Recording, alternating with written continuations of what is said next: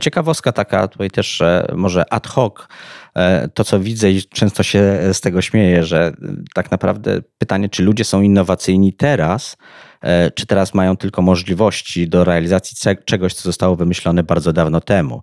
Bo jak patrzy się na pewnego rodzaju elementy technologii, które pojawiają się, czy, czy narzędzia, czy urządzenia, no to kiedyś kurczę czytało się o tym w książce fantastyczno-naukowej,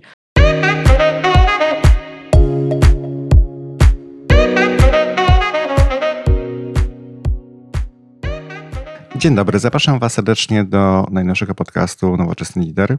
I dzisiaj moim Waszym gościem jest Sławek Kumka, dyrektor zarządzający Laboratorium Oprogramowania w firmie IBM. Cześć Sławku. Cześć Sebastian. E, strasznie się cieszę, że mamy okazję porozmawiać, bo długo się do tego zbieraliśmy i w końcu to nastąpiło.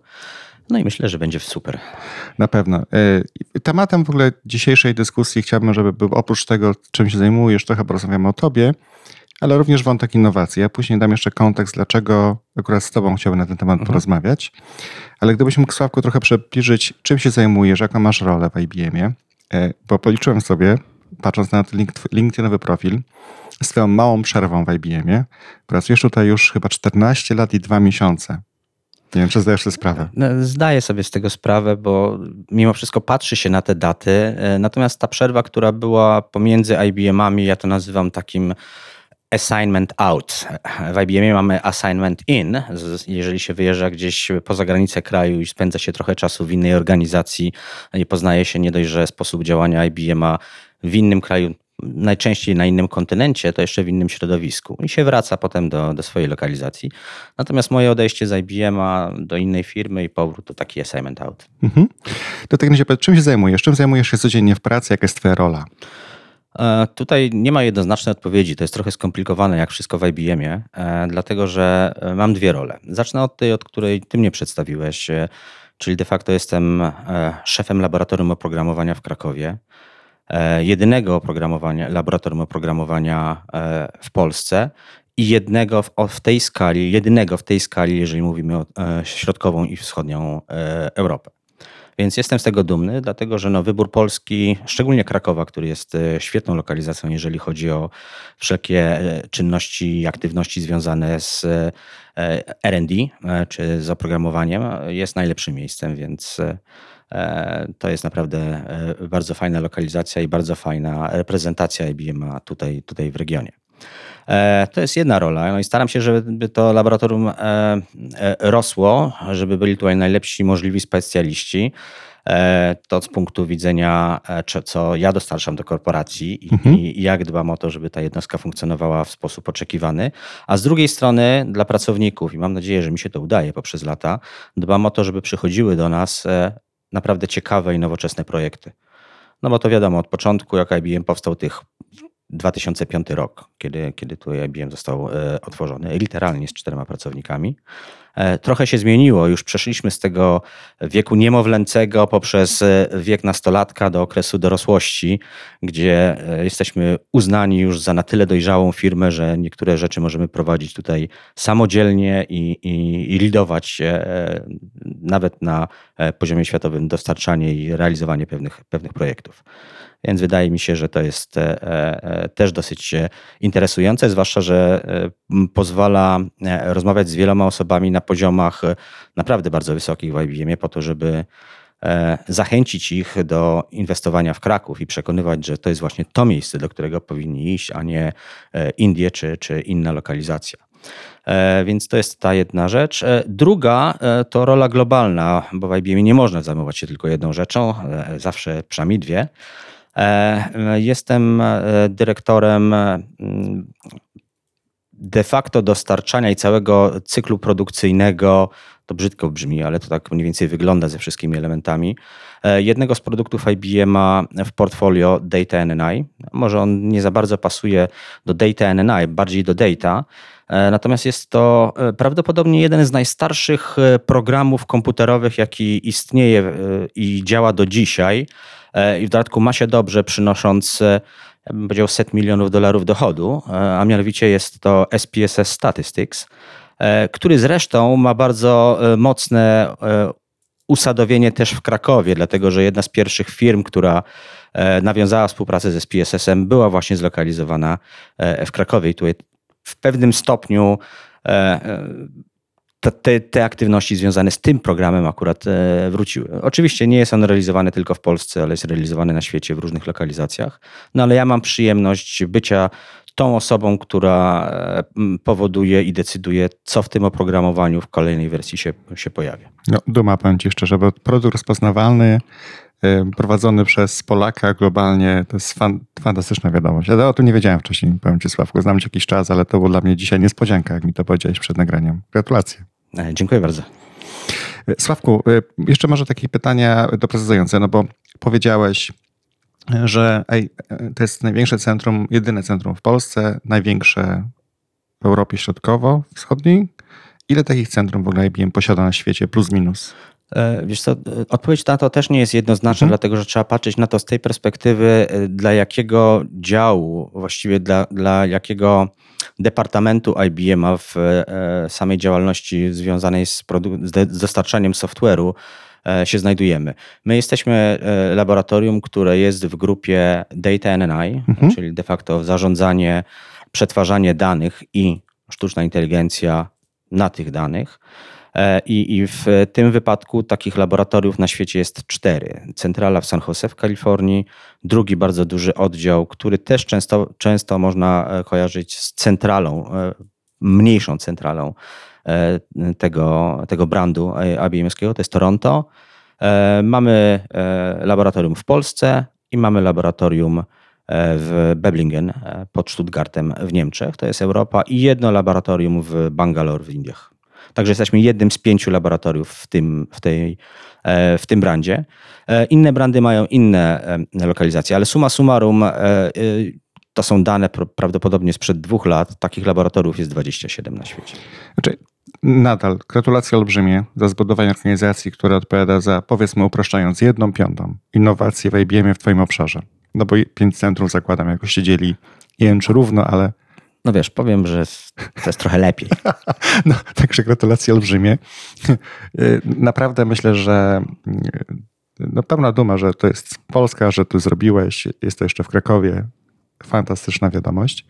Teraz jeszcze w kontekście chciałbym cię spytać, ponieważ y, no, polska innowacja jakoś nie jest najbardziej rozpoznawalna na świecie. Tak ja mam przynajmniej wrażenie, przez ostatnich parę lat jak obserwujesz ilość innowacji płynących, y, tak ogólnie patrząc na rynek, prawda? Czyli rozwój startupów, produkty, które się materializują i rozwijają. Może masz inne mm, perspektywy.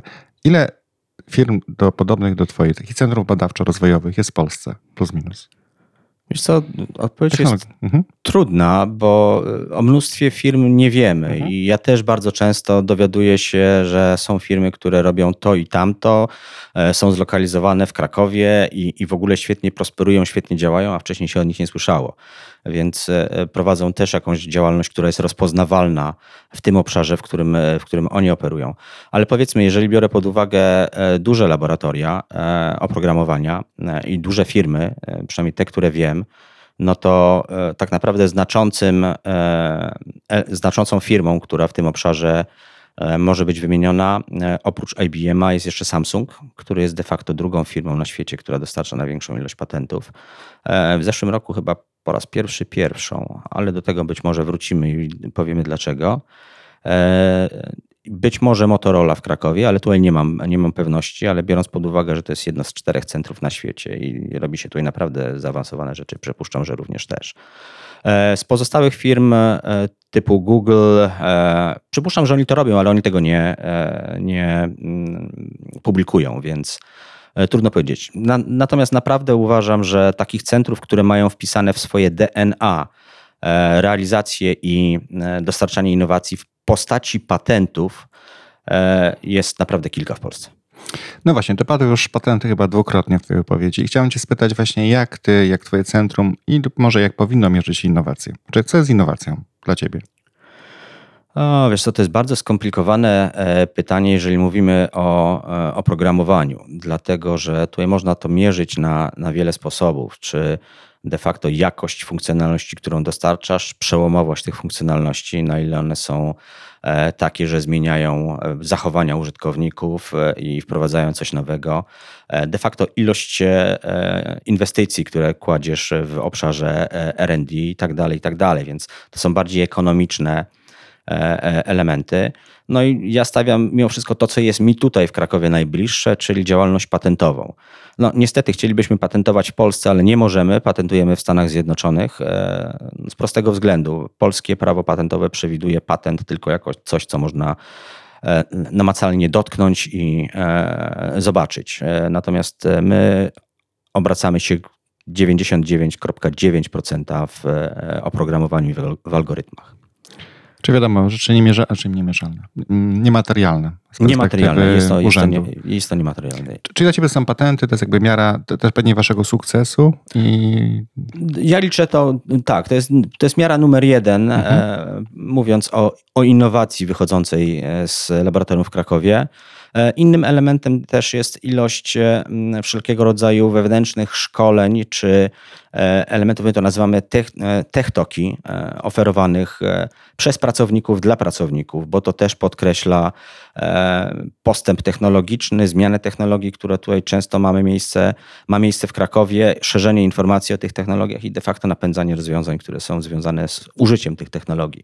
Ale głównym, głównym elementem, który ja mierzę jako innowacyjność tego laboratorium, to jest właśnie ilość patentów. Mhm. A czy mógłbyś e, podać przykład, jeśli możesz rzeczywiście, takiego patentu, który uważasz, że jest fajny, przełomowy, wypłynął z e, Krakowa i poszedł dalej w świat?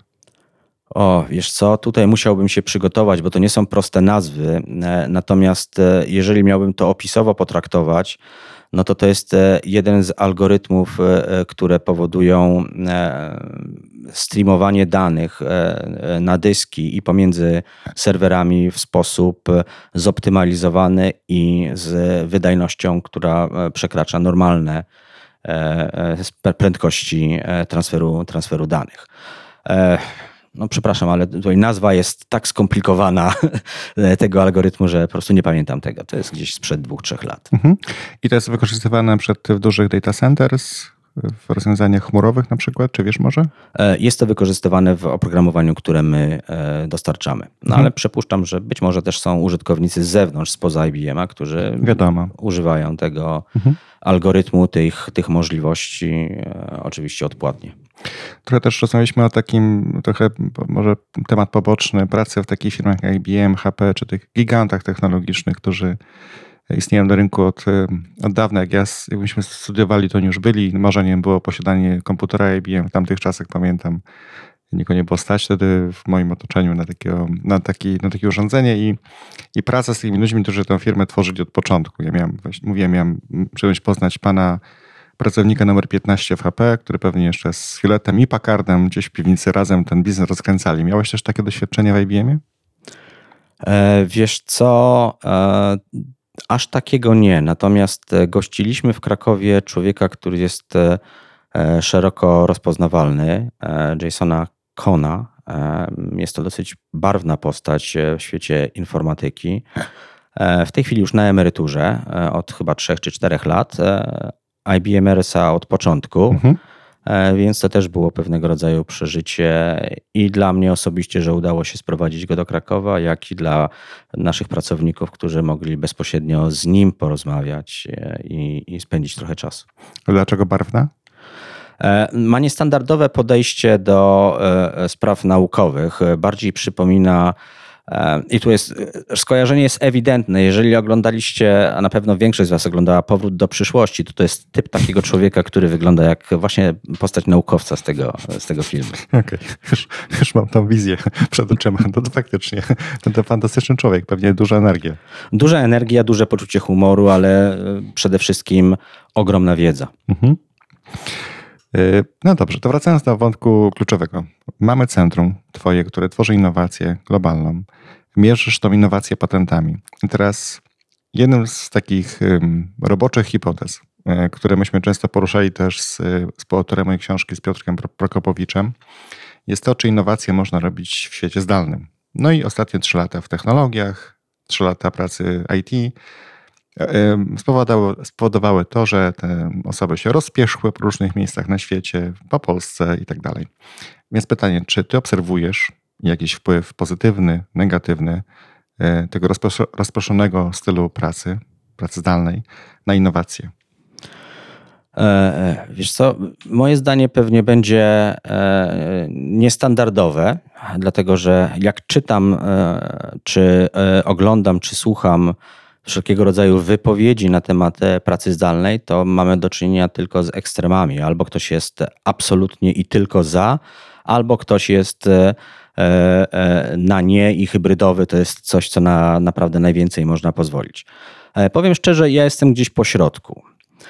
Dlatego, że uważam, że każda praca intelektualna powoduje to, że każdy pracownik potrzebuje czasami pewnego rodzaju izolacji i popracowania i bycia samym, żeby w optymalny i, i najszybszy możliwy sposób i jednocześnie e, innowacyjny, co jest ważne, zrealizować konkretne zadanie. Więc ja uważam, że tryb hybrydowy jest ok.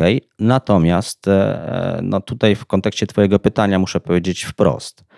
Praca zdalna nie pozwala na utrzymanie takiego poziomu innowacyjności, jaki byśmy e, chcieli obserwować, ba bym powiedział, że mi na, na chwilę obecną wystarczyłoby powrót do takiego samego poziomu e, innowacyjności, jaki mieliśmy przed pandemią.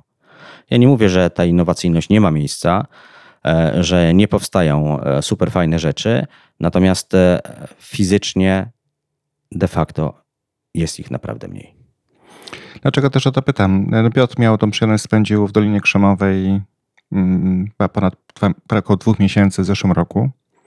I tam spotkał się z wieloma, robił badanie w ramach Stanford, Stanford University, był jeden z teamem badawczym i spotkał się z wieloma firmami, osobami stricte związanymi z innowacjami, trochę z operacjami, trochę z hybrydą i tak dalej. No i firmy innowacyjne typu Xerox Park albo, albo Pixar powiedziały basta, jeśli chcemy robić przemową innowację, Wszyscy wracamy do biura, kropka. Chcesz pracować w Pixarze? Zapraszamy. Nie, to nie, to twoja sprawa. No i też oni oczywiście mają, no wiesz, Pixar mm, ma też bardzo wielowątkowe te zespoły. Bo mają przecież osoby i od grafiki, od kodowania, czy odkładania tego później oczywiście na ekran. Nie, nie czy robienie mapowania ruchów ciała i tak dalej, to jest coraz bardziej tak już naturalne i płynne, że szok, no plus jeszcze inne oczywiście innowacje, pewnie tworzenie tych materiałów jeszcze szybciej, jeszcze sprawniej. Że to jest obserwacja na razie, to jest wypowiedzi tych ludzi, no czekamy oczywiście cały czas z utęsknieniem, aż pojawią się wyniki tych badań. Mamy też o tym podcast, wiesz, myśmy z nim nagrali. E, no ale to jest taka nasza wersja robocza, to co, którą ty potwierdzasz, że no niestety tego nie da się robić w pełni sprawnie. Mamy też kolegę w Spotify'u, który mówił dokładnie podobne rzeczy, że delivery pomysłów fantastycznie.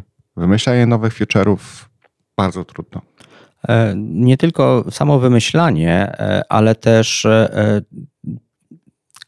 całe procesowanie tego, bo to nie jest tylko wymyślenie. E, za tym stoi cały proces, bo to jest i udokumentowanie tego, i e, dowiedzenie tej innowacyjności i unikalności rozwiązania, przeprowadzanie tak zwanego market searchu, czyli czy de facto nie ma tego typu funkcjonalności już obecnej na rynku w jakimś istniejącym oprogramowaniu, e, a nie daj Boże nie jest już opatentowane, bo to wtedy rodzą się nowe problemy i inne problemy. Natomiast cały ten proces, e, e, on jest sprawny wtedy, kiedy ta współpraca jest na bieżąco, bo wiele rzeczy można sobie błyskawicznie siąść, zrobić sesję i, i, i zrealizować i to idzie, idzie do przodu. Natomiast zdalnie, owszem, można to zrobić, ale to ciągnie się tygodniami, więc e, jest to bardziej statyczne.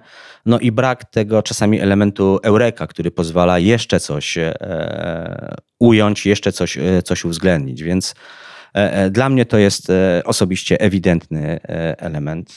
Owszem, można robić innowacje, można spędzić czas nad dostarczaniem patentów, robieniem ich, ale efektywnie i w takim tempie, jaki byśmy chcieli, to jest tylko i wyłącznie praca grupowa. Mhm. To jeszcze pozwól, że spytam Cię o Twoje taką mm, poradę, rozwiązanie na budowanie kultury innowacji u Ciebie w firmie oraz co mogłeś po, po nie wiem, poradzić, doradzić innym osobom słuchającym tego podcastu, jak budować kulturę innowacji ogólnie? Cieszę się, że zadałeś to pytanie, bo wydaje mi się, że e, tutaj E, dzięki podejściu, które udało nam się zastosować e, i, i, i które od początku, kiedy zająłem się innowacjami tutaj w laboratorium w IBM-ie, było promowane, jest takie wykształcenie swojej pewności siebie wśród programistów i wiedzy, żeby podchodzić do każdego algorytmu, do każdej funkcjonalności, którą dostarczamy do oprogramowania, z czymś, co jest z tyłu głowy i mówi, że to jest unikalne. E, więc de facto nie patrzeć na patent jako coś, co trzeba wymyślić, tylko raczej dlaczego to, co robię w tym momencie, może być opatentowane. E, zanim doszliśmy do tego elementu, gdzie stało się to pewnego rodzaju DNA naszych zespołów programistycznych i co jest jednym z elementów onboardingu, w momencie, kiedy trafiają do nas nowi programiści, bo oni przychodzą specjalną, że tak powiem, ścieżkę, w której pokazuje się możliwości, które stoją za zapatentowaniem, jak do tego podchodzić, e, minęło 7-8 lat zaczęliśmy naprawdę bardzo marnie, e, szukając właśnie tak na siłę, co można było, było opatentować. No i powiem szczerze, e, biorąc politykę generalnie i możliwości w IBM, nie zawsze to było związane z e, produkcją oprogramowania, z czymś, co robiliśmy w bieżącej pracy. Były to elementy, nie wiem, nawet z codziennego życia. Natomiast sztuka, sztuką nie jest realizacja tego typu zadań. To można potraktować jako pewien element, który czasami e, e, fajnie jest zrobić, bo jest przy tym dużo zabawy. Natomiast moim celem e, było takie przekonanie zespołów i, i, taka praca, żeby oni nie szukali na siłę tych rozwiązań, a wpletli dokładnie to, co robią, w to, co chcemy dostarczyć jako, jako innowacyjność. I myślę, że to się udało. Dlatego, że no w tym momencie 95, 90 7% wszystkich zgłoszeń patentowych, które wychodzi z krakowskiego labu, jest związane bezpośrednio z pracą, którą robią programiści. Mhm. A jak trwał, może jeszcze pytam cię, ten proces twórczy po twojej stronie, czy twojego zespołu, wymyślenia tego DNA? Bo wiesz, ty już masz doświadczenie, zrobiłeś, masz doświadczenie wstecz, ale byłeś w tym momencie, kurczę, Seba, nie wiem jak to zrobić, wiesz, albo nie, może miałeś pomysł, ale nie byłeś pewien. Jak trwało, trwało to tworzenie, wiesz, tego core? E, wiesz co, dla mnie takim e, elementem, który po pierwsze e, pozwolił mi podejść do tego w ten sposób, było czyste przeanalizowanie niektórych zgłoszeń patentowych, które wychodziły z naszego zaprzyjaźnionego labu, najpierw we Włoszech, w Rzymie i częściowo w Beblingen w Niemczech. Kiedy zobaczyłem, jak oni robią patenty, bo oni mają o wiele dłuższą historię, te laboratoria są bardzo, że tak powiem, zaawansowane, jeżeli chodzi o wiek i, i jak oni do tego podchodzą, Popatrzyłem na, to, na ich dorobek, popatrzyłem na kilka, kilkanaście e, e, patentów, które, zgłoszeń patentowych, które oni wyprodukowali e, i zrealizowali. I, i powiedziałem, no kurczę, przecież to my robimy. I no jak to? To nie trzeba być super gigantem intelektualnym, żeby to, to zrobić. To trzeba po prostu zrobić. No i kwestią tego było pokazanie tego zespołowi, ale też ciężką pracą było to, żeby e, wyrobić sobie mm, e, tego typu możliwości, żeby robić to sprawnie, dlatego że nie tylko samo stwierdzenie to jest patentowalne, bo nikt tego nie zrobił. Ja uważam, że to jest unikalne i potrafię powiedzieć dlaczego. No to to jest potem kwestia przeprowadzenia całego procesu, gdzie każda osoba też jest za to odpowiedzialna. A to czasami jest elementem zniechęcającym, bo zajmuje jednak trochę czasu. E, szczególnie jeżeli trzeba tą dokumentację techniczną, czy algorytmiczną, czy matematyczną dokładnie opisać, przeanalizować z prawnikami, którzy są odpowiedzialni za zgłoszenia patentowe, e, przeprowadzić search na rynku, no to zajmuje czas i, i to było tym elementem, który, który trwał najdłużej, żeby po pierwsze mieć osoby, czy cykl i, i zespoły, które pomagają realizować te, e, te e, zlecenia, te, te rzeczy patentow, patentowalne e, i przekonanie ludzi, że, że mogą to robić. Także e, to było największym problemem. Krok po kroku, z mnóstwem ilości upadków, z mnóstwem ilości pracy, która mogłaby być przez tych programistów, którzy realizowali takie zgłoszenia patentowe jako wyrzucony czas doszliśmy do elementu, gdzie tak naprawdę, jeżeli ktoś siada e, i, i mówi, to jest patentowalne, to na 99% to wyjdzie stąd jako e, zgłoszenie patentowe. Super doświadczenie. Wiesz co, ja sprawdzam jeszcze taką jedną techniczną sprawę.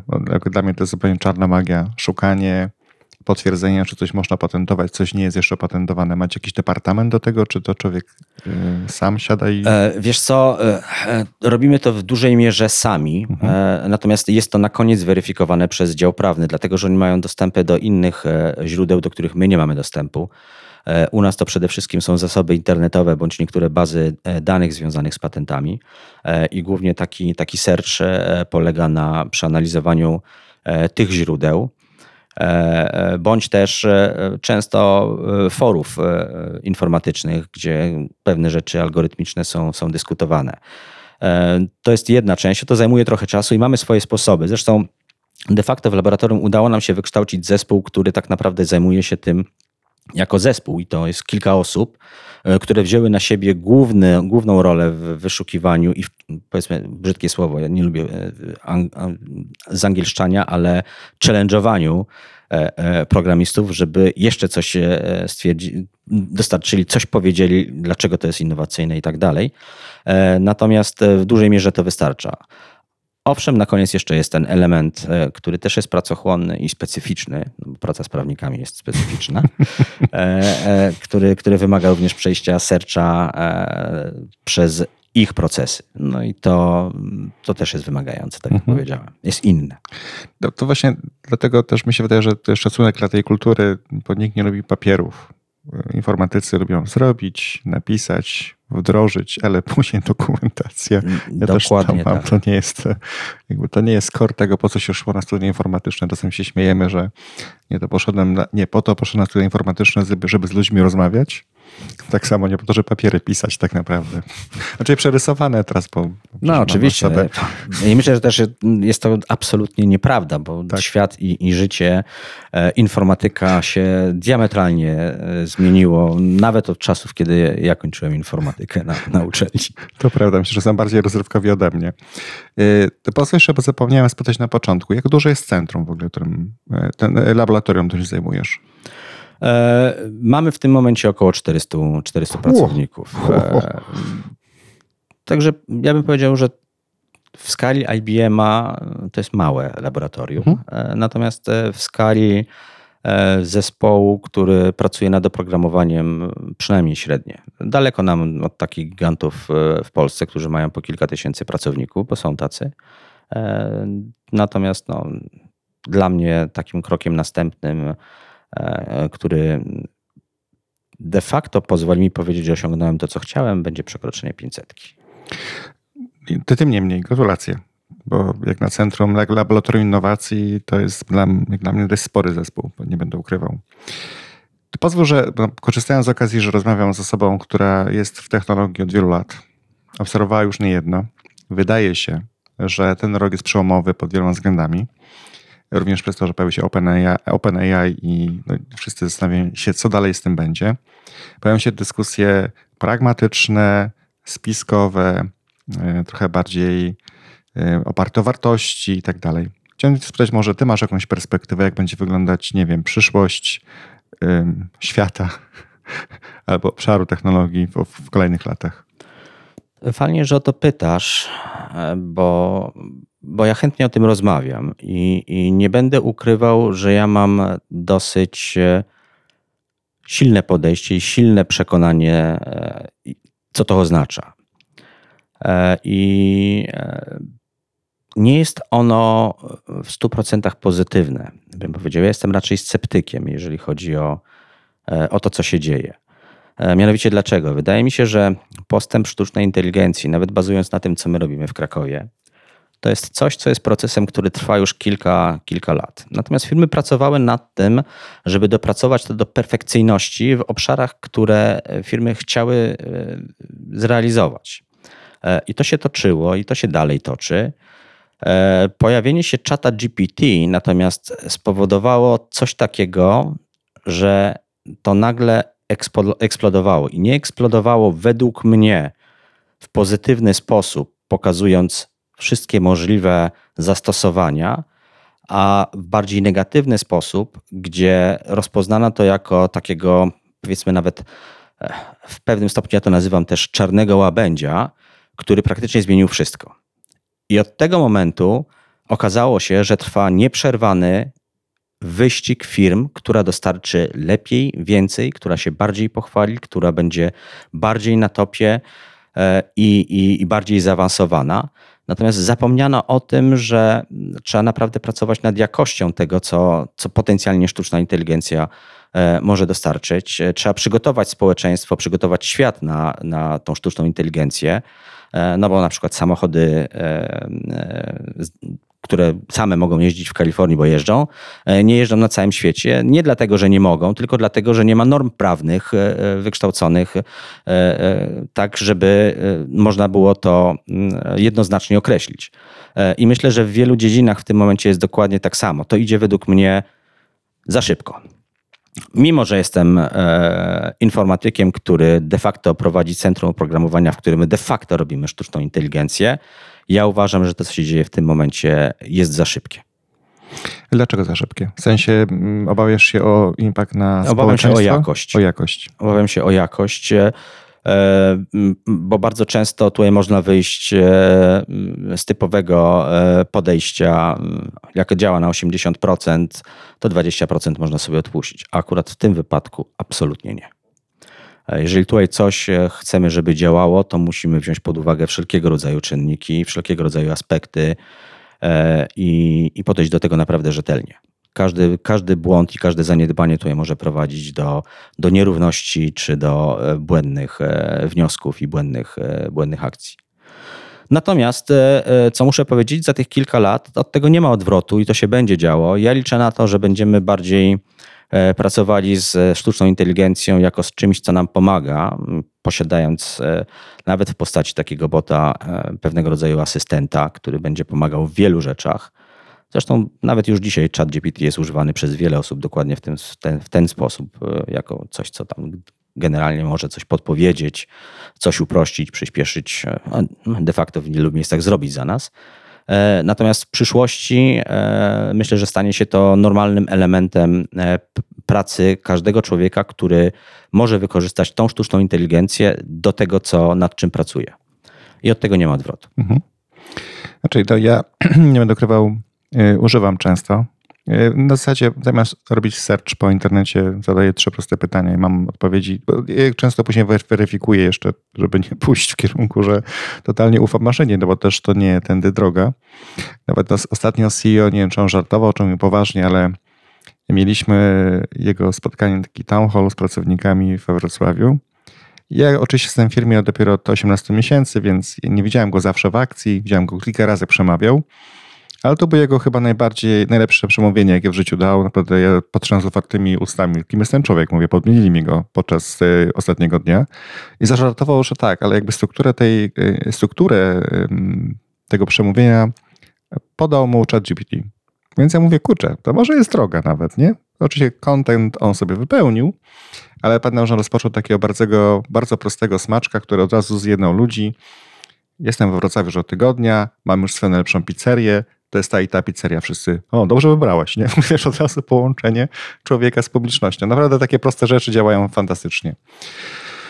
No dobrze, e, ja też chciałem powiedzieć, że myśmy mieli takie dyskusje, oczywiście jak to każdy rozmawia o tym chat, o, o, o OpenAI, ogólnie o sztucznej inteligencji. Jest kilka ciekawych książek futurystycznych, które pojawiły się kiedyś, nie wiem, czy pamiętasz książkę Zajdla, e, która opisuje taki świat, w którym praca stała się e, ludzka zbędna. Pamiętasz, nie? I i tam jakby pracę mają osoby, które mają odpowiedni poziom IQ, czyli one mogą wytworzyć nową wartość, one są a reszta jakby nie musi się męczyć, ma minimum do przeżycia i tak dalej. Że to ta wizja nie była specjalnie radosna, no ale no, zobaczymy. No, ja bym chciał, żeby do tego e, nie doszło i, i e, no, żeby tego rodzaju przepowiednia i, i e, coś, co zostało wymyślone jako kanwa książki, nie miało miejsca. A ciekawostka taka, tutaj też może ad hoc, e, to co widzę i często się z tego śmieję, że tak naprawdę pytanie, czy ludzie są innowacyjni teraz, czy teraz mają tylko możliwości do realizacji czegoś, co zostało wymyślone bardzo dawno temu. Bo jak patrzy się na pewnego rodzaju elementy technologii, które pojawiają się, czy, czy narzędzia, czy urządzenia, no to kiedyś kurczę czytało się o tym w książce fantastyczno-naukowej. No i teraz pytanie, czy ten ktoś to wymyślił naprawdę, bo to tak powinno być, czy tylko realizuje to, co przeczytał i chciałby, żeby to tak działało. No I tak bardzo często widzę taką, taką analogię. Jest to zabawne takie podejście, ale to rzeczywiście w wielu, wielu momentach tak wygląda. No to ja zaczytywałem się Asimowie, w Lemie, w, właśnie w Zajdlu, no bo to były takie futurystyczne książki. W ogóle Asimow miał całą tą cykl o robotach, e, trzy prawa robotyki, którą on tam przedstawiał i tak dalej. No to było, mówię, fantastycznie w ogóle pokazane lata temu. Lem pisał o kryształkach, na których będziemy czytali książki kiedyś i później powiedzie Kindle, więc pytanie, co było pierwsze, czy Lem, czy innowacja. Zgadzam się z tobą, dlatego trochę patrzę na to z perspektywy jakby e, e, inspiracji, w którym kierunku to może pójść. No to pytanie, czy oglądałeś też Black Mirror? A tak, nie wszystkie odcinki, tak. e, wiele z nich, no ale to trochę mroczna wizja. Tak, tak, no jakby to moim zdaniem taki jest, e, żeby ludzie zdali sobie sprawę, że świat może pójść w różnych kierunkach. Też był ten taki odcinek o, o tym, jak te social media były ważne, że wszędzie musiałeś dostać plusik, żeby mieć możliwość w ogóle coś zrobić, wynająć, kupić. To było, to było straszne ale to też, e, przepraszam, tak ci wchodzę w zdanie odnośnie tego, to, to nie jest tylko i wyłącznie fikcja, bo tego typu e, elementy w dzisiejszym świecie w niektórych miejscach e, są na co dzień w użyciu, więc szkoda tego. Mhm. Natomiast to nie jest do końca wizja, która jest tylko i wyłącznie fikcją. dokładnie. To, to właśnie to to, to, jest, to, jest, to jest serial, książki, które mogą pokazać, jak to może wyglądać i może lepiej, żeby tak nie wyglądało. Nie idźmy w tym kierunku. E, też podziwiam osoby, które to wymyśliły kiedyś, mówiąc zupełnie szczerze. Natomiast e, patrząc z perspektywy OpenAI, widzę też na przykład bardzo dużo zastosowań moich kolegów, koleżanek w małych firmach, które dzięki temu oszczędzają dzisiaj bardzo dużo pieniędzy i czasu, co daje im szansę na, na lepszą mm, dochodowość, na lepszy rozwój i tak dalej. Więc jakby no wszystko ma swoje plusy i minusy. No, pytanie, jak tego użyjesz? Jak każde narzędzie. Ależ oczywiście. Ja też nie będę ukrywał, używam. Tak, tak. No myślę, że to jakby to dzisiaj jest kwestia nawet poznawcza. Ja ostatnio robiłem logo dla swojego e, klanu mm, motocyklowego. Dzikie Świstaki się nazywamy. Na, na, wiesz, na kanwie tego White Hawks amerykański serii. Taki był film bardzo śmieszny. No i prosiłem tam iluś grafików o zrobienie, mnie, wiesz, miałem minimalny budżet, więc zawsze dostawałem może kiedyś, może za miesiąc, a tu ten AI zrobiłem, wysiadłem w ciągu godziny. Czy jest idealne? Nie, ale mamy. Jest śmieszne. Także taki był główny zamysł. Sprawko, bardzo dziękuję Ci za rozmowę. To było bardzo, bardzo ciekawe, co dzisiaj powiedziałeś. Ja mam nadzieję, że wrócimy jeszcze do rozmowy o Tobie jako liderze, bo dzisiaj było o innowacji, o firmie, o Twoich predykcjach. Także za to Ci bardzo dziękuję i mam nadzieję do zobaczenia w podcaście o Sławku Kumce jako liderze. O, dziękuję. Ja również się bardzo cieszę, że, że mogliśmy porozmawiać i, i mam nadzieję, że pewne elementy, o których mówiłem, mogą zainspirować do działań e, inne zespoły i e, inne firmy. Jeszcze dodam tylko, że można znaleźć się na LinkedInie. Jakby co, gdyby ktoś chciał wejść w kontakt z Tobą, zapraszamy serdecznie. Sławek Kumka, Sławomir Kumka na, na LinkedInie jesteś, prawda? Dokładnie tak. Tak, także tam można się z Sławkiem kontaktować. Dziękuję Ci bardzo. Dziękuję również. Jeśli podcast Ci się spodobał, poleć go swoim znajomym.